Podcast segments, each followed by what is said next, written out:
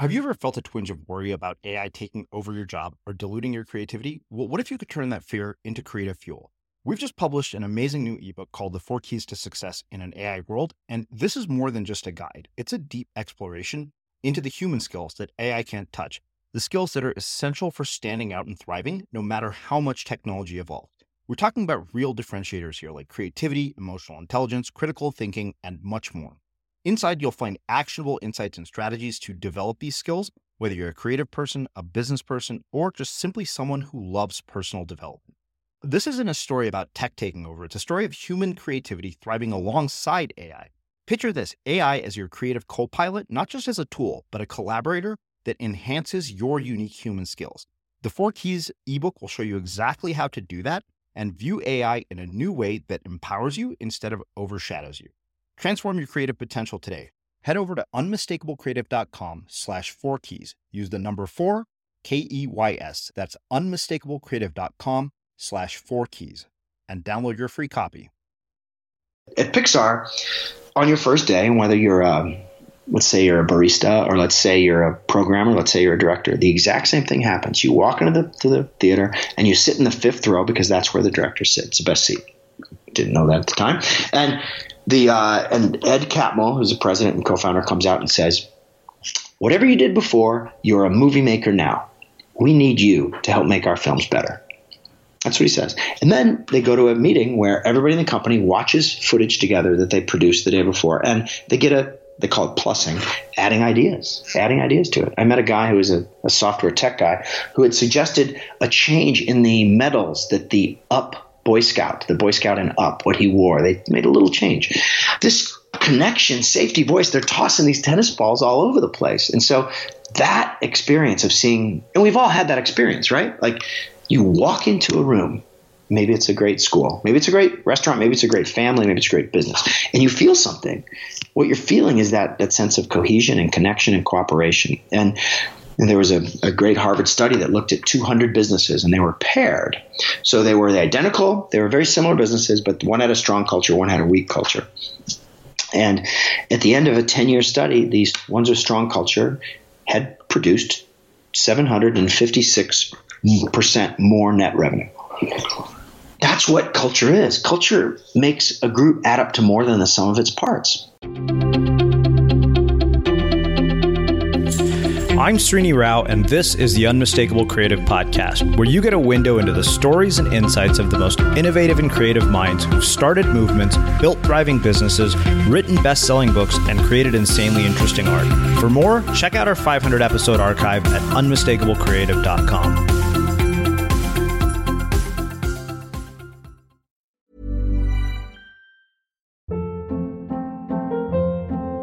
Hold up. What was that? Boring. No flavor. That was as bad as those leftovers you ate all week. Keke Palmer here, and it's time to say hello to something fresh and guilt-free. Hello Fresh. Jazz up dinner with pecan-crusted chicken or garlic butter shrimp scampi. Now that's music to my mouth. Hello Fresh. Let's get this dinner party started. Discover all the delicious possibilities at hellofresh.com. Hi, I'm Daniel, founder of Pretty Litter. Did you know cats tend to hide symptoms of sickness and pain? I learned this the hard way after losing my cat, Gingy. So I created Pretty Litter, a health monitoring litter that helps detect early signs of illness by changing colors, saving you money and potentially your cat's life. Pretty Litter is veterinarian developed, and it's the easiest way to keep tabs on your fur baby's health right at home. Go to prettylitter.com and use code ACAST for 20% off your first order and a free cat toy. Terms and conditions apply. See site for details. Even when we're on a budget, we still deserve nice things. Quince is a place to scoop up stunning high end goods for 50 to 80% less than similar brands. They have buttery soft cashmere sweaters starting at $50, luxurious Italian leather bags, and so much more. Plus, Quince only works with factories that use safe, ethical, and responsible manufacturing. Get the high-end goods you'll love without the high price tag with Quince. Go to quince.com/style for free shipping and 365-day returns. Hiring for your small business? If you're not looking for professionals on LinkedIn, you're looking in the wrong place. That's like looking for your car keys in a fish tank. LinkedIn helps you hire professionals you can't find anywhere else, even those who aren't actively searching for a new job but might be open to the perfect role. In a given month, over 70% of LinkedIn users don't even visit other leading job sites. So start looking in the right place. With LinkedIn, you can hire professionals like a professional. Post your free job on linkedin.com slash achieve today. There's never been a faster or easier way to start your weight loss journey than with PlushCare. PlushCare accepts most insurance plans and gives you online access to board-certified physicians who can prescribe FDA-approved weight loss medications like Wegovy and Zepbound for those who qualify. Take charge of your health and speak with a board-certified physician about a weight loss plan that's right for you. Get started today at plushcare.com slash weight loss. That's plushcare.com slash weight loss. plushcare.com slash weight loss.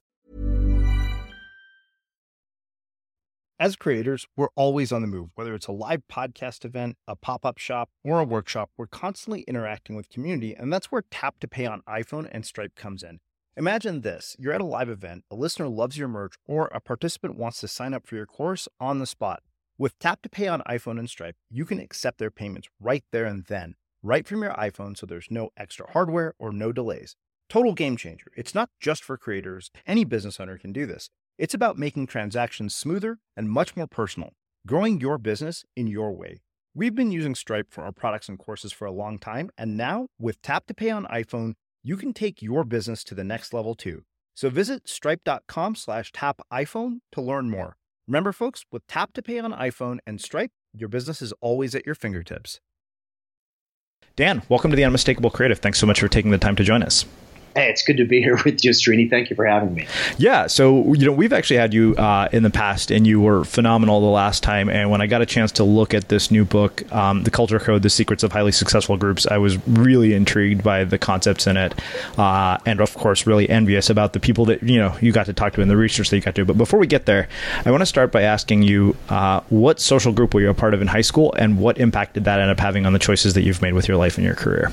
Whoa, what a question. You always are good for questions. That that's outstanding. I was in this group. It was like a bridge group between jocks and nerds. And it was I went to high school with about a thousand people in Anchorage, Alaska, which is one of the reasons things were like ill formed socially. Uh-huh. And some but there was this group. It was kind of endurance athletes who were into like you know being being decent at school, and and so that was that was the big one, and that actually has ended up having a having a pretty big impact just in terms of the you know the relationships I still have today, but also in this intersection of like you know there's there's science gives you a new way to think about being a jock. It gives you a new way to think about sport and performance. And so that scientific thread of seeing really cool stuff, um, really great performances, but also always bringing the X-ray machine along to like say, oh, let's what's there, what's going on underneath the surface there? You know, not being satisfied with the answer. Oh, they're just really good. Um, so that that was that's that's a that's a great question, and that is that is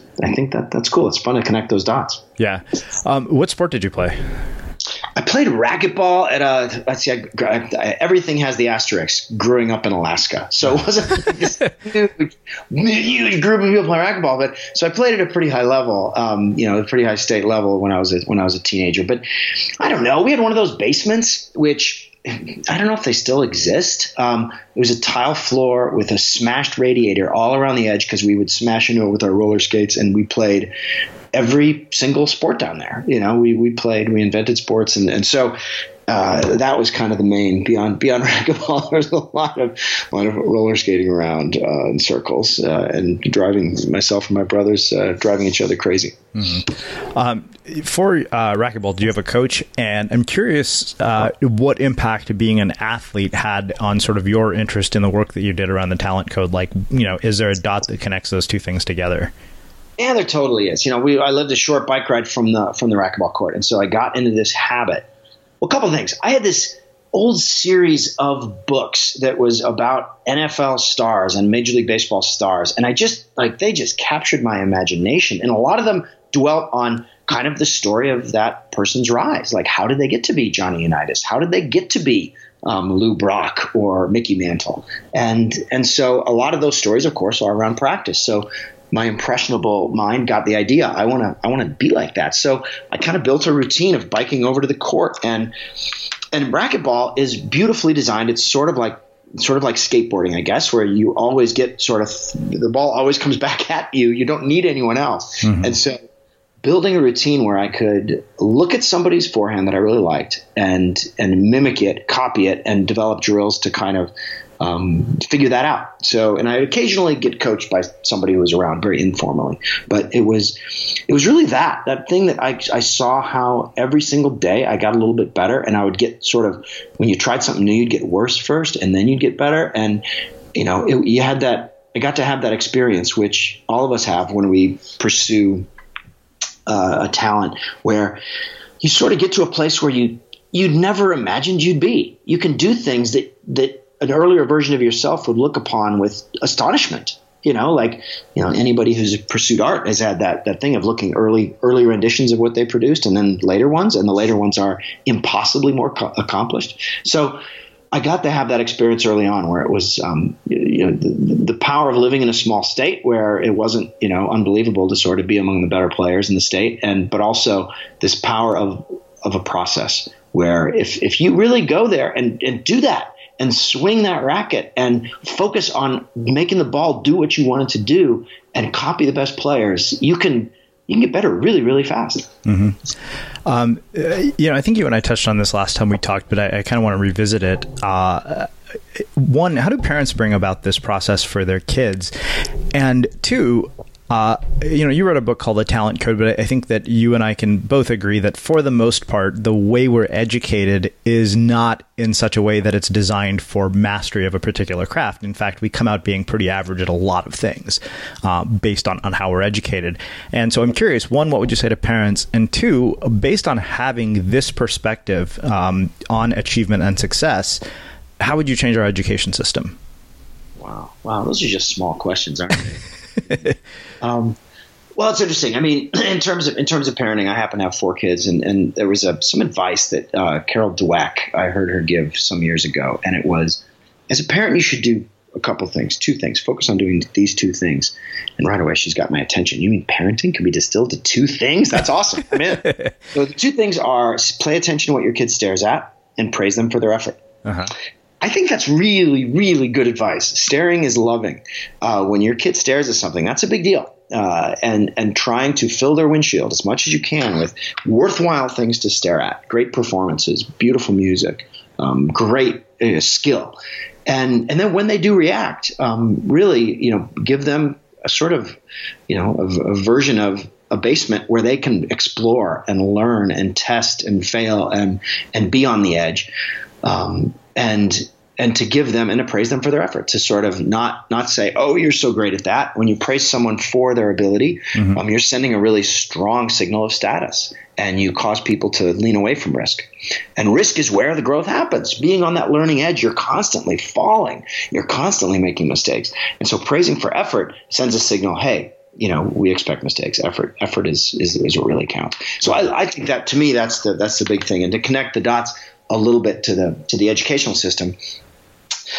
I mean, it's been it's been interesting, and there's a lot there's a lot of really cool things happening in education. People like to, you know, of course, we all like to complain about about the the, the state of education, but um, all over, uh, I visited the KIPP schools uh, for both books, for both the Culture Code and the Talent Code, and in both there was this great kind of marriage of rigor and discipline and and real creativity and empowerment and autonomy um, where you're sort of helping people trying to create these situations where people can spend time kids can spend time on that learning edge mastering things without being over evaluated um, and over tested um, on those things. And so i think things are you know we're living in a world where you know the it's a learning contest right? I mean the, the, not just school is a learning contest, business is now a learning contest, sports is a learning contest, being a parent is a learning contest. We all you know, the world moves fast, changes quickly. We're all going to have a, a, bunch of different jobs, um, and this idea that we need to create these communities of learning is a, I think a really a really powerful one, and and I think it'll it'll you know it, we're already seeing it. I see it actually. I do some advising for the Cleveland Indians, uh, the baseball team, and and I've seen a change in mindset there. I've worked for them about five years, uh, part time, and you know they've been doing pretty well. Um, not, not, certainly not because of me, but they're doing really really well. So the best records in baseball, right? They actually conceive of themselves as a baseball school, they are, you know, they have single A, double A, triple A, you know, the majors, uh, the Dominican, the Arizona League. They're baseball schools and they want to, they want to create, they talk about growth mindset all the time. They talk about being on the learning edge. And in some ways, it's, it's to me that's a really really encouraging sign that some of the top organizations in the world are really embracing this kind of school model, really, with which is look, we need to we need to get together, we need to have great feedback, we need to have really vivid examples of what great looks like, and we need to work toward that together every day. That's the definition of a school, and if that happens in actual schools, and that happens in in business, that happens in sport, uh, more power to us all. Yeah. Um, Two other questions come from this. Uh, you mentioned risk earlier and how risk is, is you know tied toward growth. And one of the things that I've seen, at least in terms of the people that I've talked to, is that their capacity for risk seems to uh, diminish with age. And of course, obviously, you have you know a lot more responsibilities. Uh, you know, with four kids, I don't think you can same take the same risk as you, as you do as a single person. But I'm curious, um, what has been your own capacity for risk, and how has it changed with age? Yeah, it's interesting. I mean, there's there's a there's a little bit of um, just you get you know just the nature of life. You sort of get set in your habits and your in your grooves.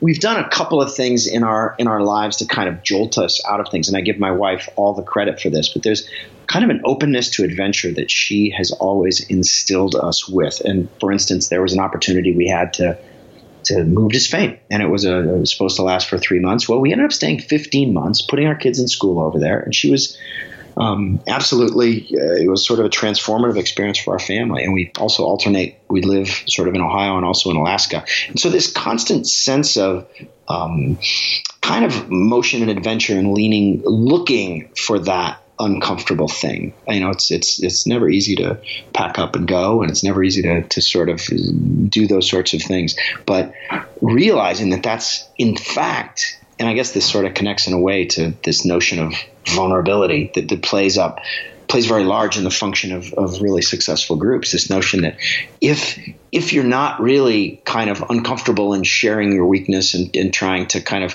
push past um, push past your own reserve, uh, you're you're you're not you're not really living, um, and you're not really connecting with your group so we've we've definitely kind of taken some of that to heart in our in our in our family and in the kind of way we structure our lives to always you know Google has that 20% time where you sort of have 20% of time to to do extra stuff that you're interested in. That's actually not a bad thing to do just in life you know just to sort of have that extra drawer in your desk or that extra time of your day, you know, whether that's 20 minutes or an hour. And, and it's, it's challenging because the world, you know, the internet and communication, they want to fill that time. But to actually carve out uh, that extra bit to, uh, to sort of with some intentional exploration slash vulnerability slash failure seems like uh, not a bad place to start. Mm. So I have one other question uh, about parenting. As somebody who has literally written the book on you know achievement at the highest levels and knowing what it takes to achieve at that level and get to that level of talent, uh, has it impacted the way that you're raising your kids and recognizing their own talent and nurturing their talent? Yeah, it's been interesting. I mean, you know, it, it, it has, you know, because the more you get in touch with with that, and I think in in well, a few simple ways. I mean, one is that we haven't gone all in as sports parents. Like, uh, you know, that that's kind of a default position of people in our generation where you just sort of, you know, you become a hockey family or a soccer family or whatever. And early on, we we decided that we're going to have our kids sample a lot of stuff widely and not completely get, you know, unless unless they did, um, not completely get obsessed with a single a single narrow area um, of kind of chasing and stuff. It's and the other the other piece that I think has has it's affected is there's there's there's some unhappiness at the top of the pyramid. You know, there really is. It's not accidental. I write I write a lot about how the unusual uh, achievements of orphans. You know, people who early on get a signal that the world is not a safe place, and if you are um, going to kind of sacrifice everything to uh, to to be the most successful human being you can be. Um, that that's that's a that's a real sharp mountaintop, um, and it can it can create it can be it can kind of come married with some dysfunction. And so one one thing that we've kind of done. I don't know if it's worked or not, but we've always kind of focused on our kids being, you know, sort of modeling and trying to be good collaborators and, and good team members and being, it, it's much more fulfilling, I think, in some ways, to learn the skill set of what it takes to be on a great team and learn skills of leadership and learn skills of, of collaboration and cooperation and cohesion.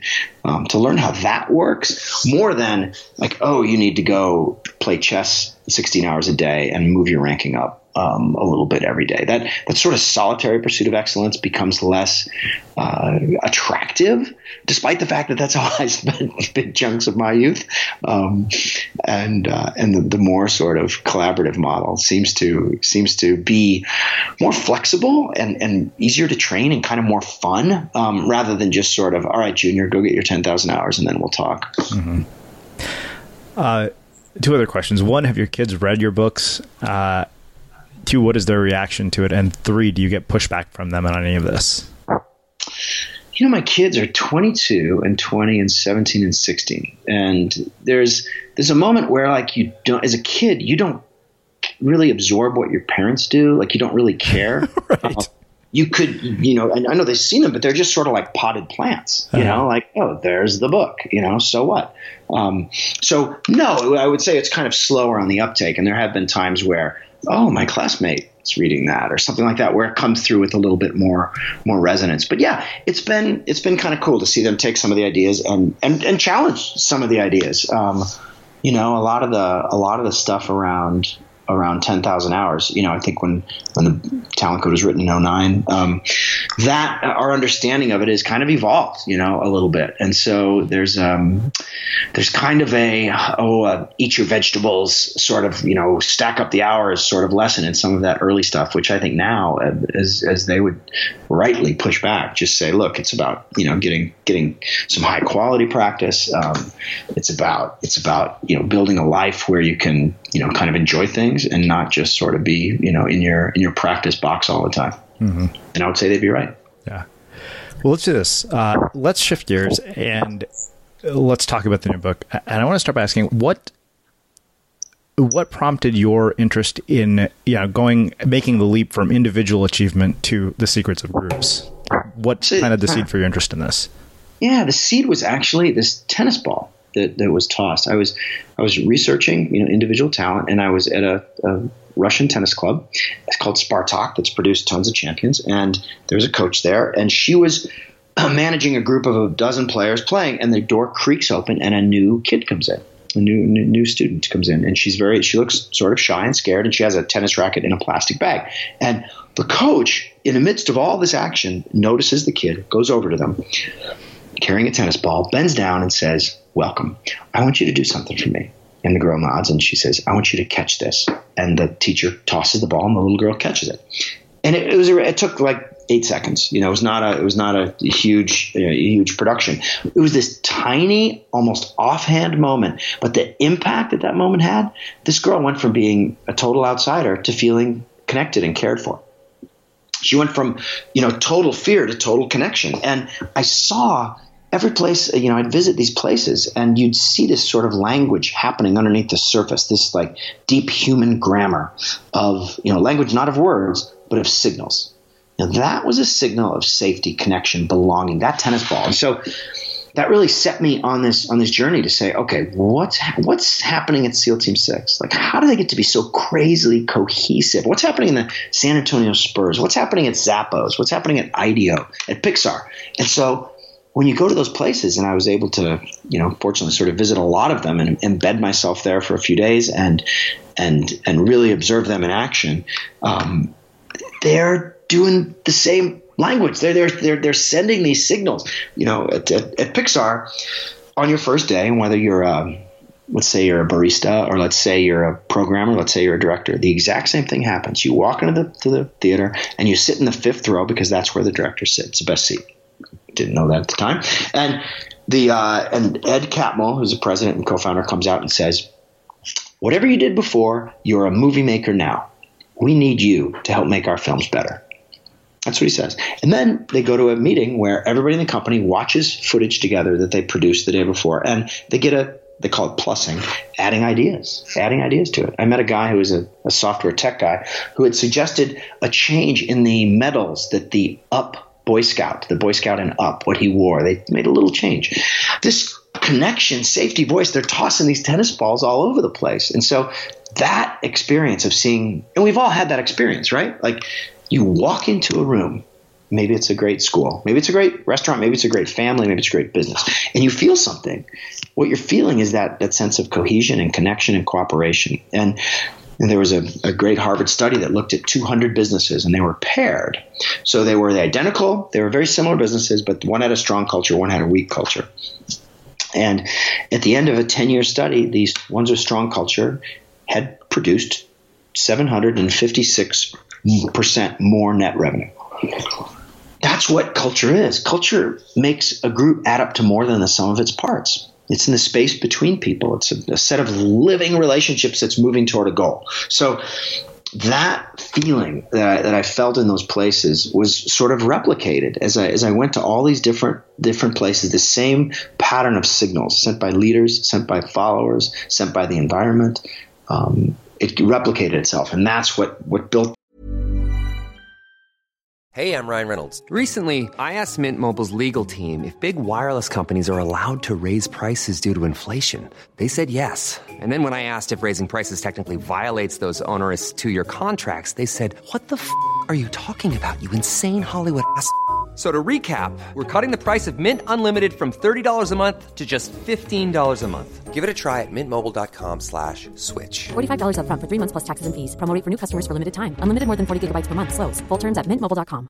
Hi, I'm Daniel, founder of Pretty Litter. Did you know cats tend to hide symptoms of sickness and pain? I learned this the hard way after losing my cat, Gingy. So I created Pretty Litter, a health monitoring litter that helps detect early signs of illness by changing colors, saving you money and potentially your cat's life. Pretty Litter is veterinarian developed, and it's the easiest way to keep tabs on your fur baby's health right at home. Go to prettylitter.com and use code ACAST for 20% off your first order and a free cat toy. Terms and conditions apply. See site for details.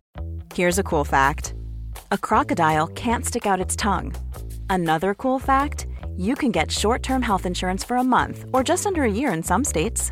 United Healthcare short term insurance plans are designed for people who are between jobs, coming off their parents' plan, or turning a side hustle into a full time gig.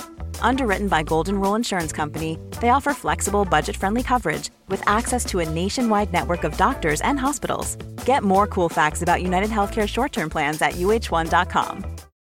Millions of people have lost weight with personalized plans from Noom, like Evan, who can't stand salads and still lost 50 pounds. Salads, generally, for most people, are the easy button, right? For me, that wasn't an option. I never really was a salad guy. That's just not who I am. But Noom worked for me. Get your personalized plan today at Noom.com. Real Noom user compensated to provide their story. In four weeks, the typical Noom user can expect to lose one to two pounds per week. Individual results may vary. Hey there, it's Michele Norris. I'm host of a podcast called Your Mama's Kitchen. When I travel, I'm usually looking for a way to find a taste of home when I'm not at home. And one of the things I love to do when I am at home is entertain. And Airbnb allows me to do that. When I was in California recently, I rented a house that had a great kitchen. And when we were sitting around the table, we we're all thinking, we're in someone else's house. Someone could be in all of our homes as well. If you have a home, but you're not always at home, you have an Airbnb. Your home might be worth more than you think. Find out how much at airbnb.com/slash host.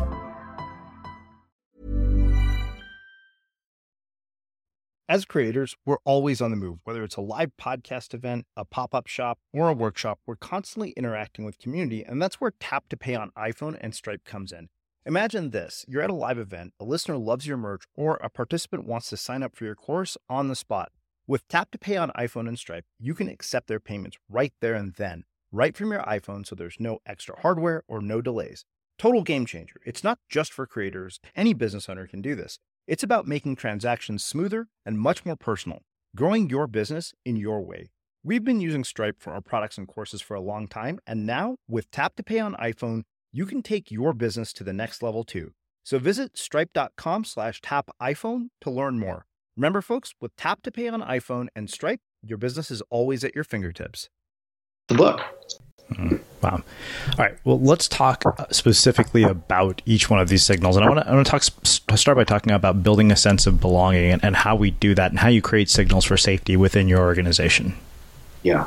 right, right. And that's the first thing. I mean, and, and just to pull the camera back for a second, like, you know, culture is one of those things that it gets talked about everywhere, right? It's sort of the placeholder for the cool stuff we can't understand, right? Uh, why why is Apple so great? Well, they have this great cultural performance. Why is Google, you know, uh, great culture? Why this New England Patriots great culture?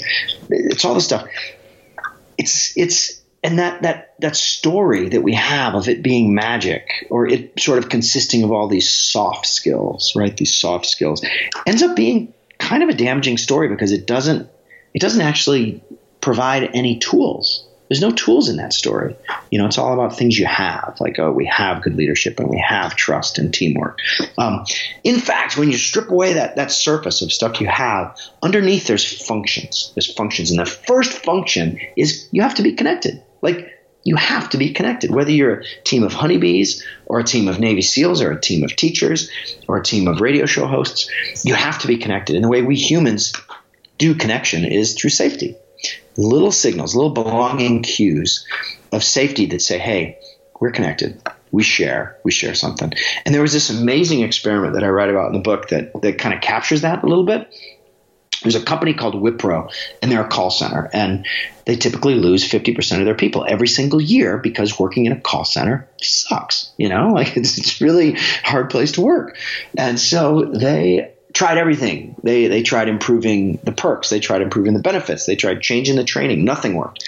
Until in desperation they tried this single thing. It was a 1-hour change in the training system. Groups there were the A group and a B group. And the A group got a 1-hour presentation that was all about the company all about Wipro. It's, they met a star performer. They got a tour of the grounds. They learned about the history of Wipro. And at the end, they got a sweatshirt with Wipro's name on it. With the B group, they flipped it instead of being the, the, questions being about Wipro or the presentation being about Wipro, it was about the trainees. They asked them individually, hey, what happens on your best day? What happens on your worst day? If we were on a desert island and we were marooned there, what skills would you bring to our survival if we were marooned there? And at the end, that group got a sweatshirt, but it didn't say Wipro. It said their first name on it. If your name was Joe, it said Joe. Then they wait, the clock spins. Seven months later, the retention in the second group goes up 270%. So this massive change in in a sense of connection, belonging, safety. Why? It wasn't some magic that descended. It wasn't some magic culture. It was because they got a super clear signal, a super clear signal. We're connected. We share a future. I see you. I care about you.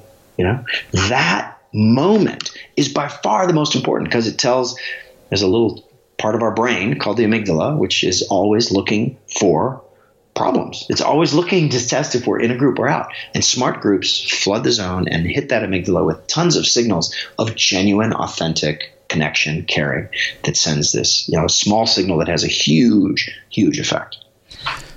It's interesting. I don't know that I've ever experienced that uh, in the you know limited time that I was in the corporate world, and maybe that's why I didn't stay there. right. It becomes harder. I mean, and, and, I think we're smarter than previous generations in some way. We sort of get it. Uh, that, that, yeah, you talk about being a family, but actually, this isn't a family. This is a business, and people who perform, um, you know, might not be around long. But the place that captured it, because that was that was sort of the question that I had when you see these belonging cues in action. It's like, well, no, wait a minute. There's you'd have to go to a group. I really wanted to see a group that had a really, really high standard of excellence. That wasn't, you know, it's not about, you know, sort of holding hands and singing kumbaya. It's what happens when you have got a really, really high standard. And I, I actually went to a group where I saw that. It was the San Antonio Spurs, you know, which are coached by the most no nonsense, you know, hardcore old school coach in the NBA, a guy named Gregg Popovich. They're the most successful team in the last 20 years in the NBA too. Um, and Popovich is, you know, he's fearsome. He's, he gives very vivid feedback to his players. Uh, but it was interesting spending time because looking behind the curtain, when he's not giving that feedback, he's connecting with them in an unbelievable way. That team eats together more often than most families. Like they are constantly breaking bread together. The coaches get together every every night before every game, and at the end of the year, they get an album with all the menus of the places they ate and the wine labels that they drank together. Um, he's Popovich is constantly making reservations for the guys, ordering the wine, asking how it was, finding about their hometown. I was there, and they were, they had lost the night before, and um, they went in to break down film, and I thought, oh, this is this is going to be a tough session, you know, so breaking down all the mistakes. Well, what happened was. Um, the screen flickers with a documentary from CNN, and the documentary was about the Civil Rights Act. And Popovich starts asking the players, "What would you have done? And what would you have done? You guys, if you were alive back then, what would you have done?" It was incredible, and it, but it wasn't magic it was a really clear signal that he saw them as a whole person, that he was really interested in them, that he really cared. And that didn't prevent them from being excellent. In fact, it makes you more excellent. It makes you more connected. You can perform at a higher level. One of the coaches puts it this way he says, Coach Popovich does two things. He'll tell you the truth and he'll love you to death. And it's like those two things aren't paradoxical at all. They're actually a great signal of, of connection. It's the best feedback someone can get, which is I'm telling you this because I care so much about you being on this team and about how we, we have really high standards here. And I believe you can reach those standards. Mm-hmm. You know, it's funny. Um, the Spurs is one of those ones that I, really wanted to talk to you about. It, it, like, I'm a weirdo who plays sports video game, but couldn't tell you a damn thing about what's going on on sports. So I only know from the, about the Popovich reputation from how much I play Xbox. Uh, but uh, Is he grouchy on Xbox? Uh, well, you, you only get to hear him, you know, praised and lauded. You don't hear him talk, but they, they talk quite openly about the culture of the Spurs and, and how, how different than they are they are than most basketball teams. And thinking about sort of the individual players, people like Kawhi Leonard, people like Tim Duncan, uh, you know, uh, Tony, I don't remember his last name. Uh, it's not coming. Tony Parker. These are all people who are stars in their own right. So, uh, you know, for me, that raises the question of what role individual talent plays in the role of highly successful groups, given the nature of these types of people? Oh, it's massive. It's it's it's big. I mean, you have all these places have got very talented people, and skill is really important. At the same time, culture is the thing that is the multiplier effect. You know, you, there are teams that have more raw talent than the Spurs. They've drafted at the bottom of the draft every year. They don't have access to top talent. They hmm. have to grow it. They have to grow it, and so they have to be more than the sum of their parts and and this so that to me that's the thing that, that makes these places unique.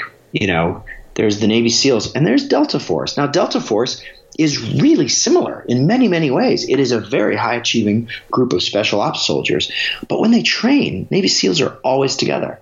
They, the togetherness is at the absolute peak of what they try to achieve in training. They have all these drills, which are really when you look at them, they're kind of stupid drills, because they're like, let's hold a telephone pole above our heads for 45 minutes, or let's take that telephone pole and, and we'll have to move it through an obstacle course together.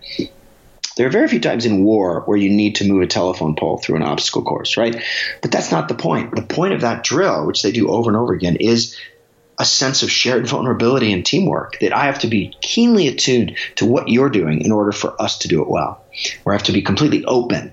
And and the Delta Force does all this training too, but their their training is done around solo activities, you know, solo runs, and so it's a great contrast because you have equally high caliber of talent. But the thing, the reason why the SEALs get called for the hard missions, because they can figure stuff out on the fly. They're a group brain moving through space together. They actually call it playing pickup basketball like sort of like the Spurs. That's their name for doing their mission. Now think about it. It's such a beautiful symbol because in pickup basketball, we don't have a play. We don't have a play running, but you're going to move to space. I'm going to recognize that and I'm going to anticipate what you're going to do and you're going to anticipate what I'm going to do because we're so connected. And the value of our team is in that connection. It's not in our individual talent. So, you know, both the Seals and the Spurs, and I would put Pixar, I'd put Zappos, all of them succeed because their their culture leverages the talent they have to a far higher level. Hmm. So, if in our own organizations we don't necessarily have access to the highest levels of raw talent, how do we train people uh, to bring the best out of them? And how do we build what you call a collective brain? Yeah, I think the key thing, and I think the thing that most people find really surprising is the role of vulnerability in that yeah. process. The role of vulnerability. When we are, when you normally think about high performing groups, you think about great, great leaders you know, um, we sort of have this image in our heads of kind of an authoritarian, commanding presence who, who possesses knowledge that that sharing that knowledge makes the group work well. That's actually not what you find in these in these in these high performing cultures. Instead, you find a really different kind of leader who's constantly sending signals of vulnerability. the way the Navy SEAL, I spent time with the Navy SEAL Team 6 commander who trained the troops that got bin Laden. His name is Dave Cooper.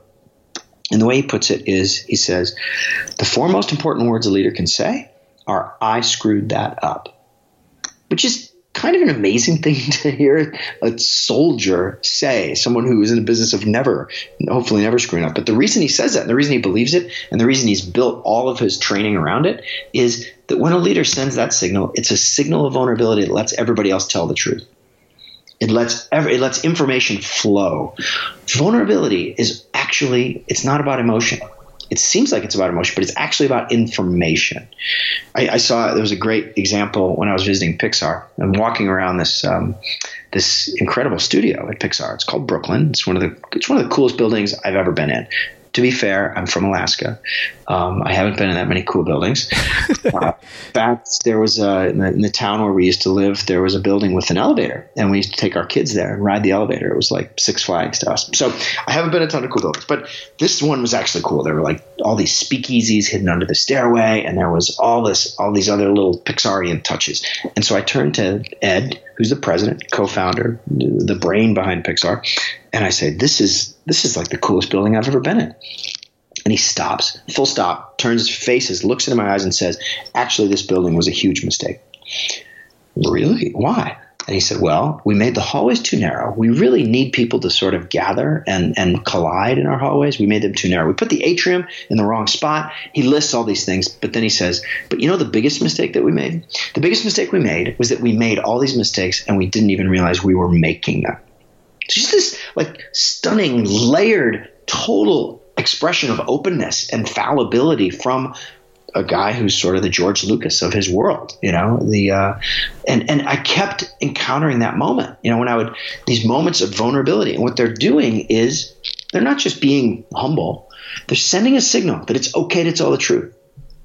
They're, they're, they're creating conversations and it's called a vulnerability loop. It's called a vulnerability loop because it, it takes more than one person doing it. So when you when someone opens up to you, you open up to them. And when someone says, "Hey, I am, I'm not good at this," you come back and by sharing that, you're actually building a shared mental model of how to do your job better. And the SEALs do it. Oh man, when they when they get off the helicopter, the first thing they do is they circle up. It's called an AAR, after action review. And they basically just go through the mission and they, they talk about what we did wrong, what we're going to do differently next time. That's it. It's really simple. It's really hard to do. It's awkward. It's a difficult meeting, but it's incredibly powerful at producing vulnerability loops and letting people sort of connect with what's actually happening. When a group hides its weaknesses, when a group won't be vulnerable, it makes them really, really weak. And when a group will actually intentionally um, share their weaknesses with each other, that's what makes them strong. Hmm. Wow. So the next part of this that I know you wrote about was uh, the establishment of purpose. I am curious uh, how that happens because I think each of us individually is seeking that, but how do you combine the sort of individual desire for purpose with one that works as a group? Yeah, right. Well, when we first like when you traditionally when we think about purpose, we sort of think about our our hearts. You know, like what's in our heart? What's our deepest our deepest uh, mission uh, in in life as a group or as an individual? Um, and and that's that's definitely a big a big part of it. But I had this experience when I visited these places that um, they ended up really filling their own windshields with their own stories, and you'd always know you were in a good group because it felt a little cheesy. And it's a strange thing. It was a strange phenomenon. But you'd be in these group, and all of a sudden they'd be sort of repeating these mantras. For the SEALs, it's we shoot, move, and communicate. We're the quiet professional. The only easy day was yesterday.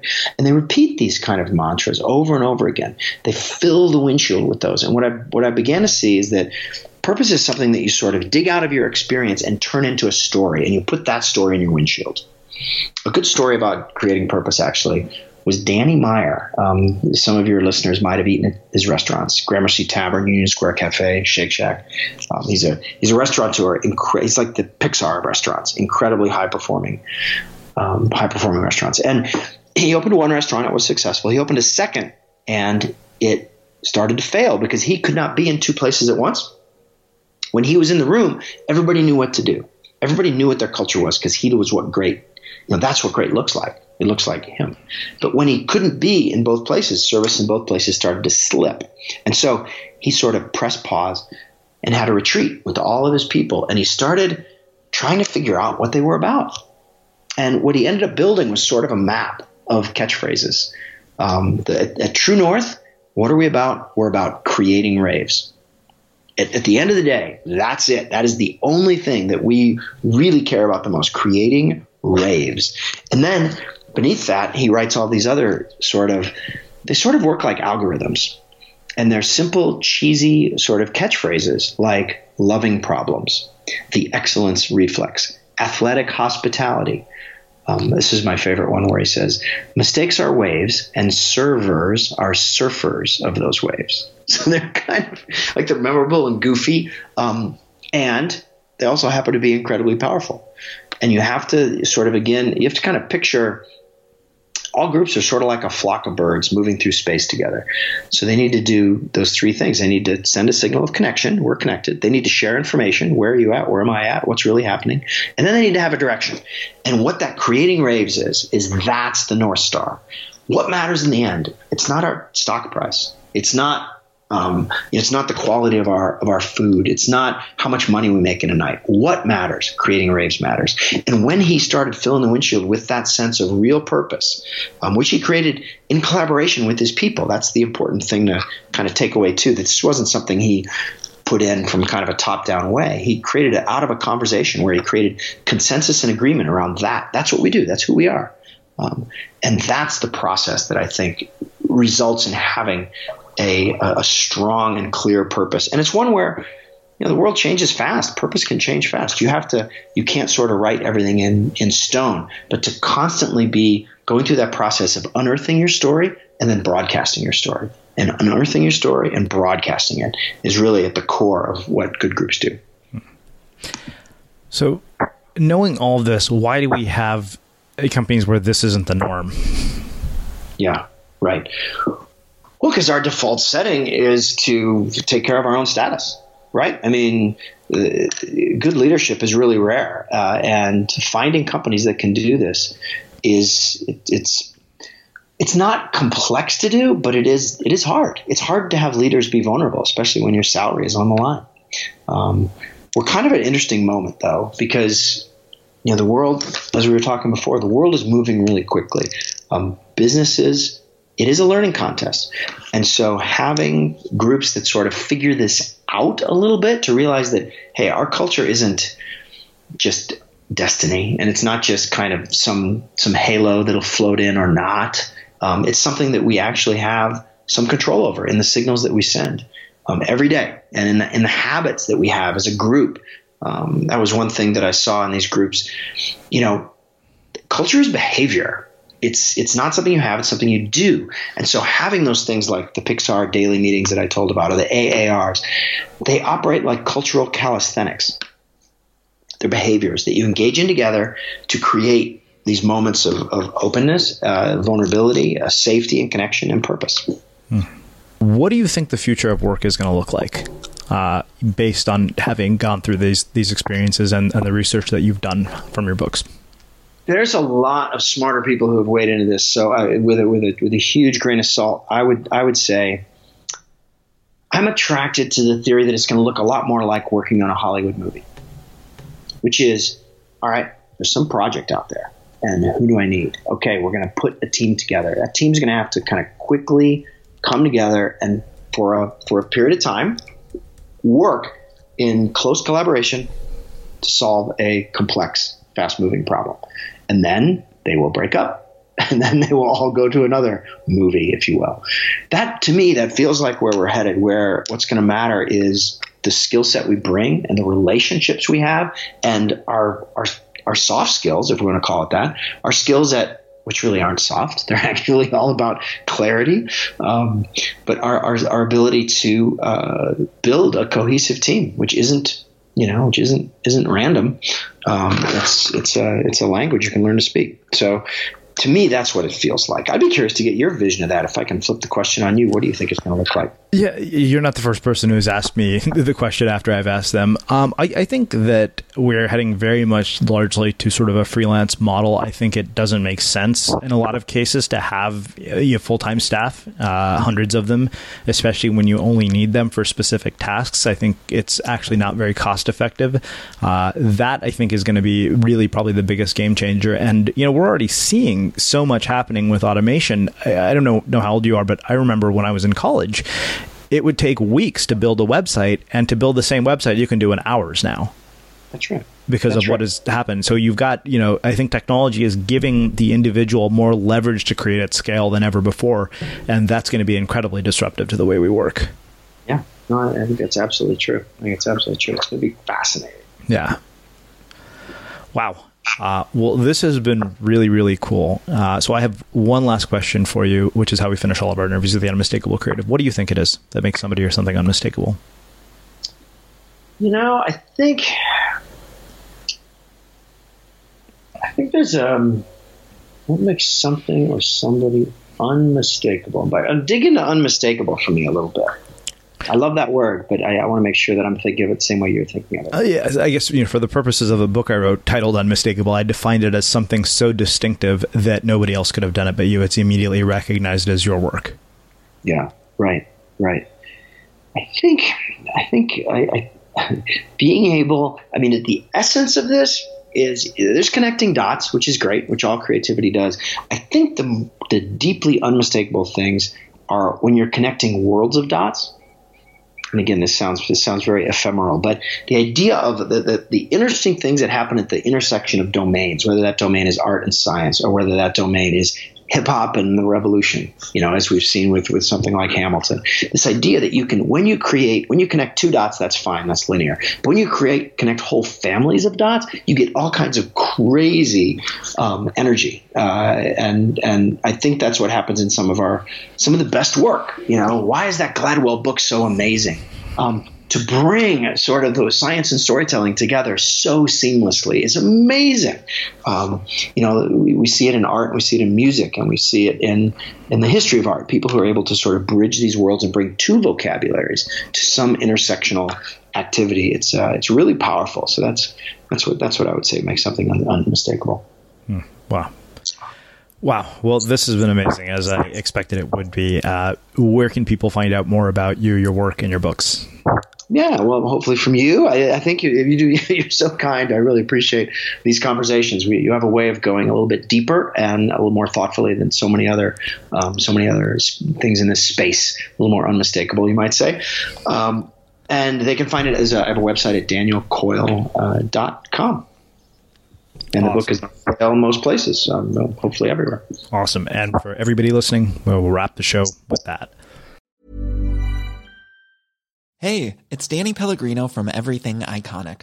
Ready to upgrade your style game without blowing your budget? Check out Quince. They've got all the good stuff shirts and polos, activewear, and fine leather goods, all at 50 to 80% less than other high end brands. And the best part? They're all about safe, ethical, and responsible manufacturing. Get that luxury vibe without the luxury price tag. Hit up quince.com slash upgrade for free shipping and 365 day returns on your next order. That's quince.com slash upgrade. Ever catch yourself eating the same flavorless dinner three days in a row? Dreaming of something better? Well, HelloFresh is your guilt free dream come true, baby. It's me, Keke Palmer. Let's wake up those taste buds with hot, juicy pecan crusted chicken or garlic butter shrimp scampi. Mm. Hello Fresh.